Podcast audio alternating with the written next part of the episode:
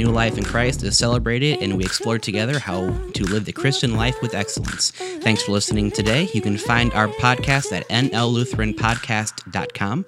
You can subscribe on iTunes, Apple Podcasts, Spotify, and Google Play Music. If you have any questions for Pastor Eric or would like to suggest topics for our podcast, you can email Pastor Eric at erik.anderson at nllutheran.com. So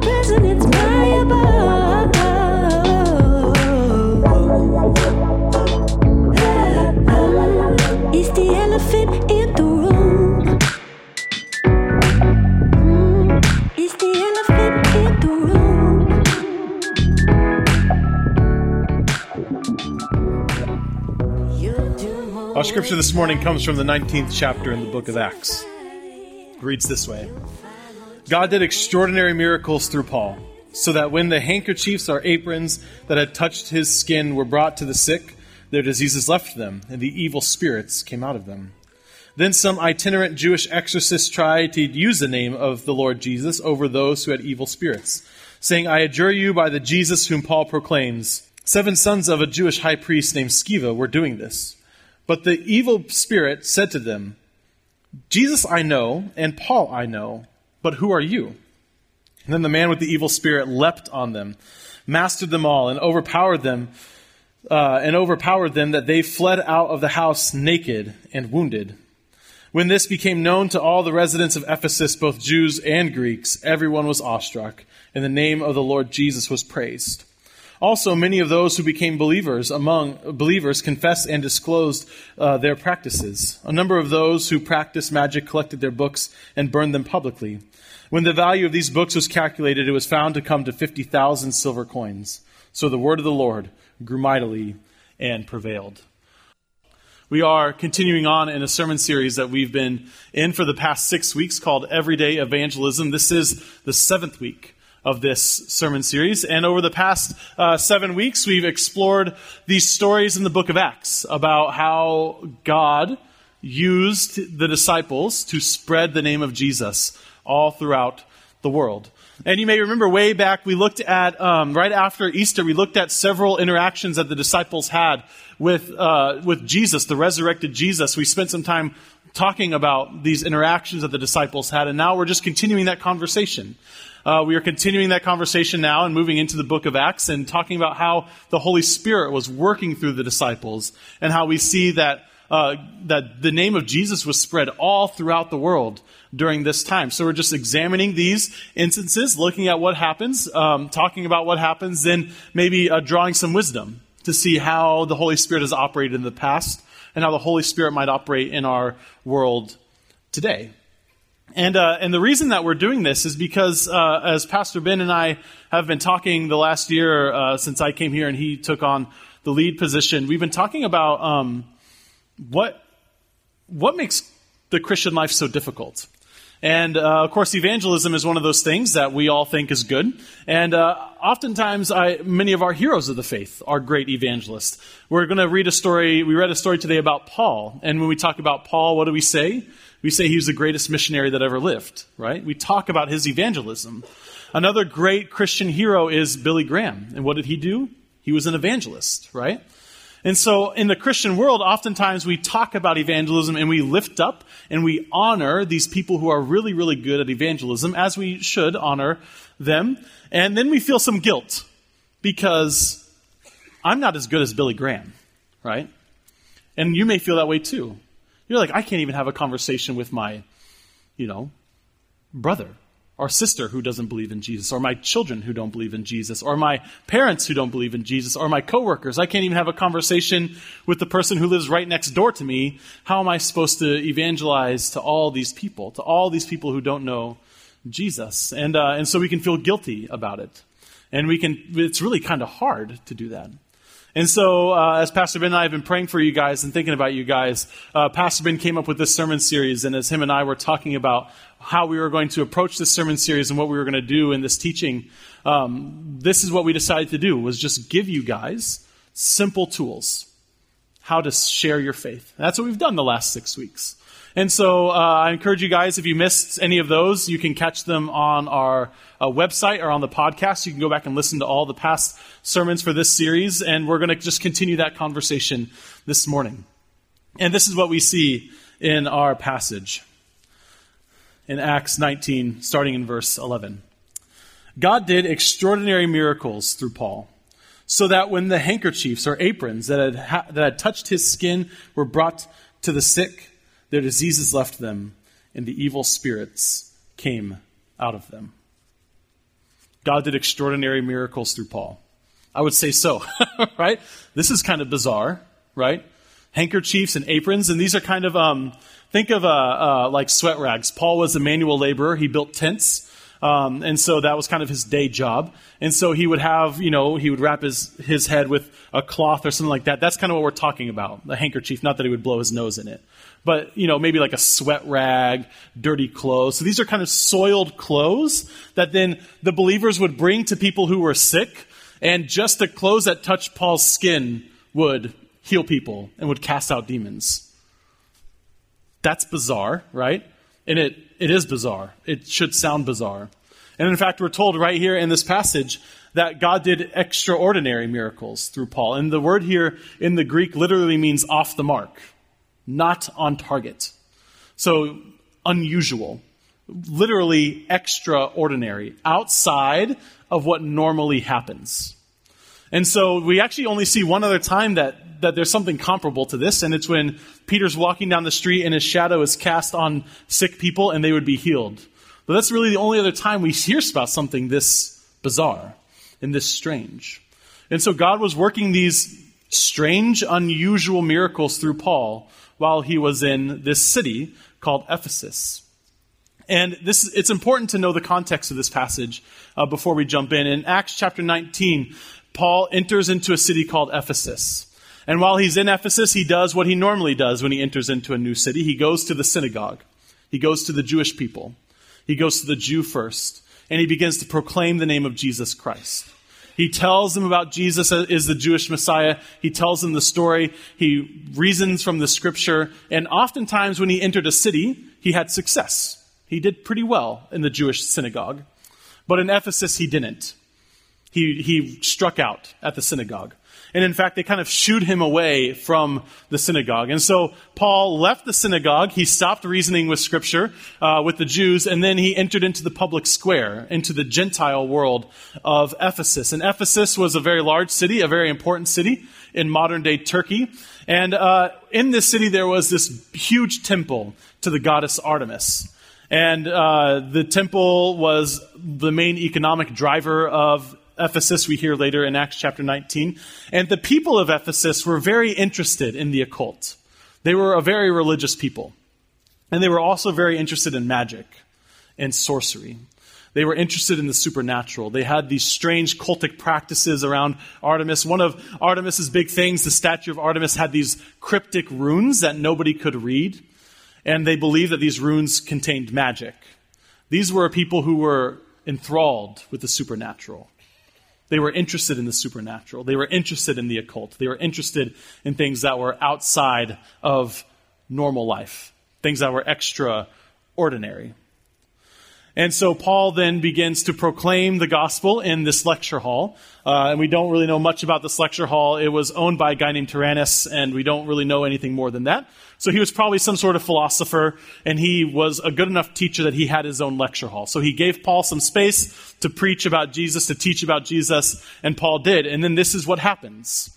As Paul's proclaiming the word of God, God begins to use extraordinary miracles to impact the people of Ephesus to proclaim the power of Jesus in the city of Ephesus. And for us, this seems strange, almost superstitious, right? And um, just a quick word on, on this uh, miracles. Uh, the Bible is full of them, and they're bizarre. Miracles are weird. And especially for us in a Western context in the 21st century, um, miracles don't communicate what they did back then, right? We don't really believe in a supernatural. In fact, when I'm told about a miraculous healing, I mean, just a moment of honesty, I'm usually skeptical at first, Even I am. And I like committed my life to teaching and leading a people into the supernatural. Even I'm a little skeptical at first, right? So it's okay if we're a little skeptical um, about miracles. That's that's the environment that we're in, and we don't see miracles as much anymore, right? We don't see them as much here in the United States. And um, what we're going to learn today later is that um, God communicates the gospel. He communicates to His people in a way that makes sense to them. So it makes sense in our world, uh, at least in the Western world in the 21st century. We don't see as many miracles. They're not as prevalent. If you go um, to uh, developing regions of the world, developing countries, where they still believe in the supernatural, they, they still recognize that that's a reality that operates in our world, miracles are much more prevalent. And it's because they understand it and they respect it and it communicates meaning to them. But here, if someone's healed miraculously, 99% of our neighbors aren't going to think anything of it. They're going to think, oh, it was a fluke of science, right? So we here at New Life, we believe that God can do what he wants.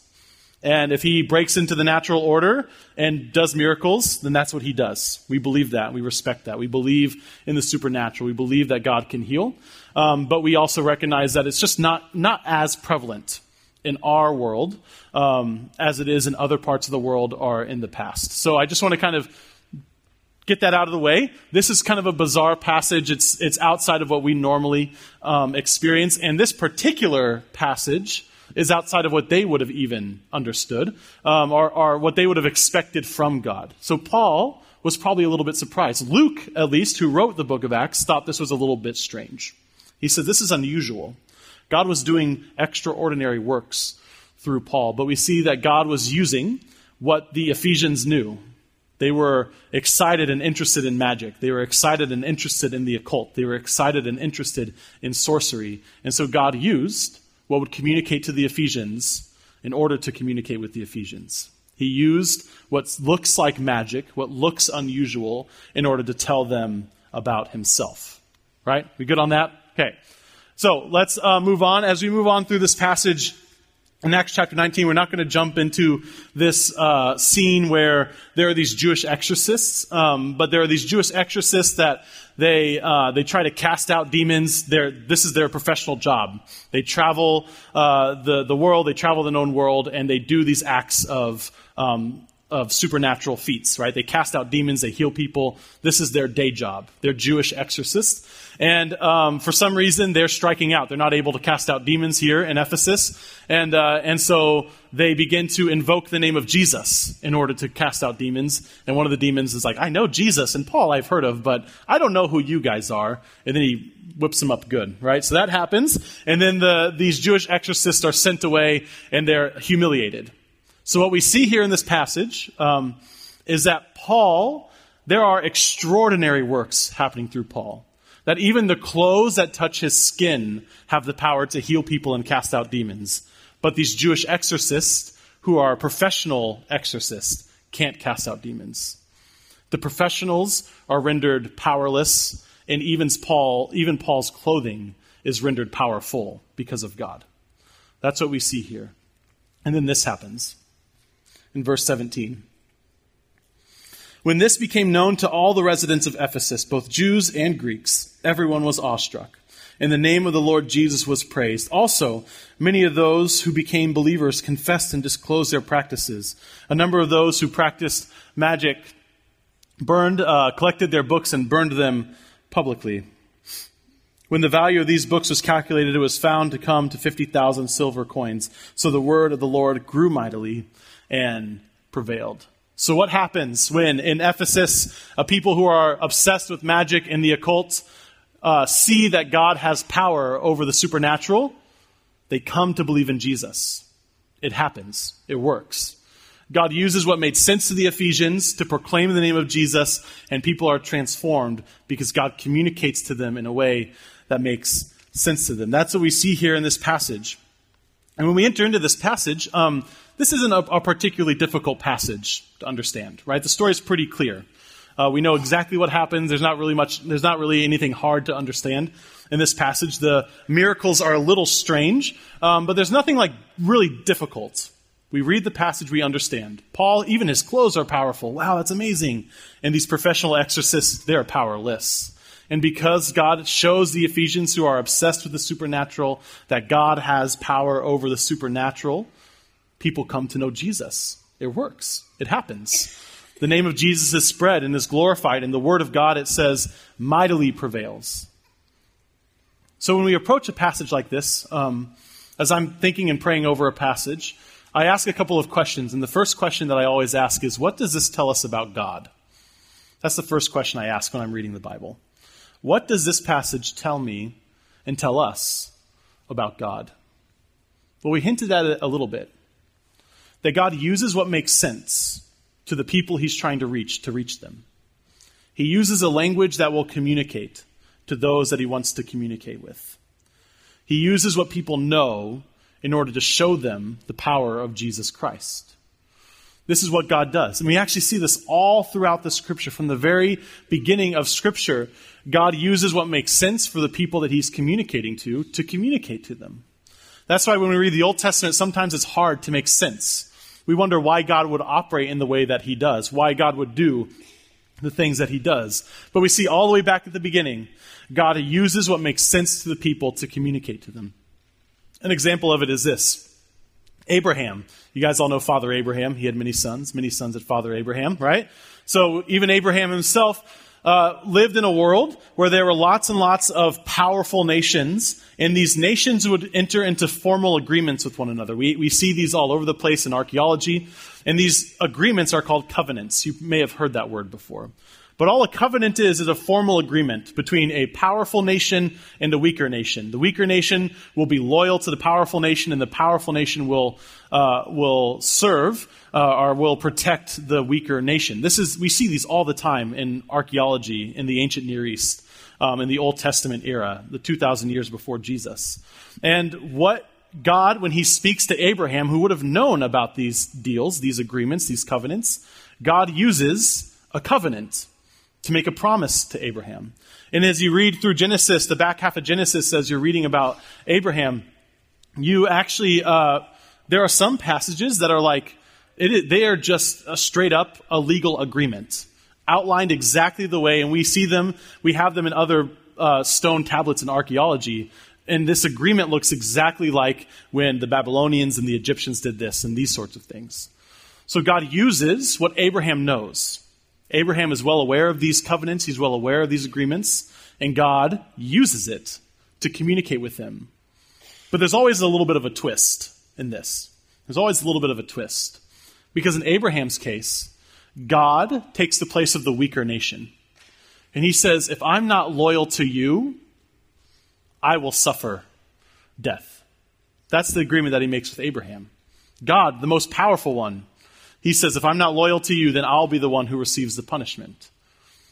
So God uses what Abraham knows, but he kind of twists it on its head. Another example is the Israelites in uh, 1 Samuel chapter 8. God never intended the Israelites to have a king. He never wanted them to have a king. But they begged God for a king. And so you know what he did? He said, Sure, I'll give you a king. If you want to be like the other nations, I'll communicate to you with a king. And so he gives them a king, but he turns it on its head a little bit. Because he says, But in this kingdom, the king will not oversee the high priest, the religious leaders. The religious leaders will oversee the king. It's always a little bit of a twist. Every time God communicates to his people, every time God comes down on their level and he uses what they would understand to communicate with them, it's always with a twist. There's always a twist. And so this is what we see here in this passage. It is part of God's nature to get on the level of those he's trying to reach. And we see this, the most magnificent example is when God put on flesh and became Jesus of Nazareth. God could have stood back. He could have been Zeus throwing lightning bolts at the bad people. He could have punished those who didn't follow him and rewarded those who did follow him, but that's not what he did. He could have been Zeus throwing lightning bolts, but instead he got close. He became like the thing he wanted to save.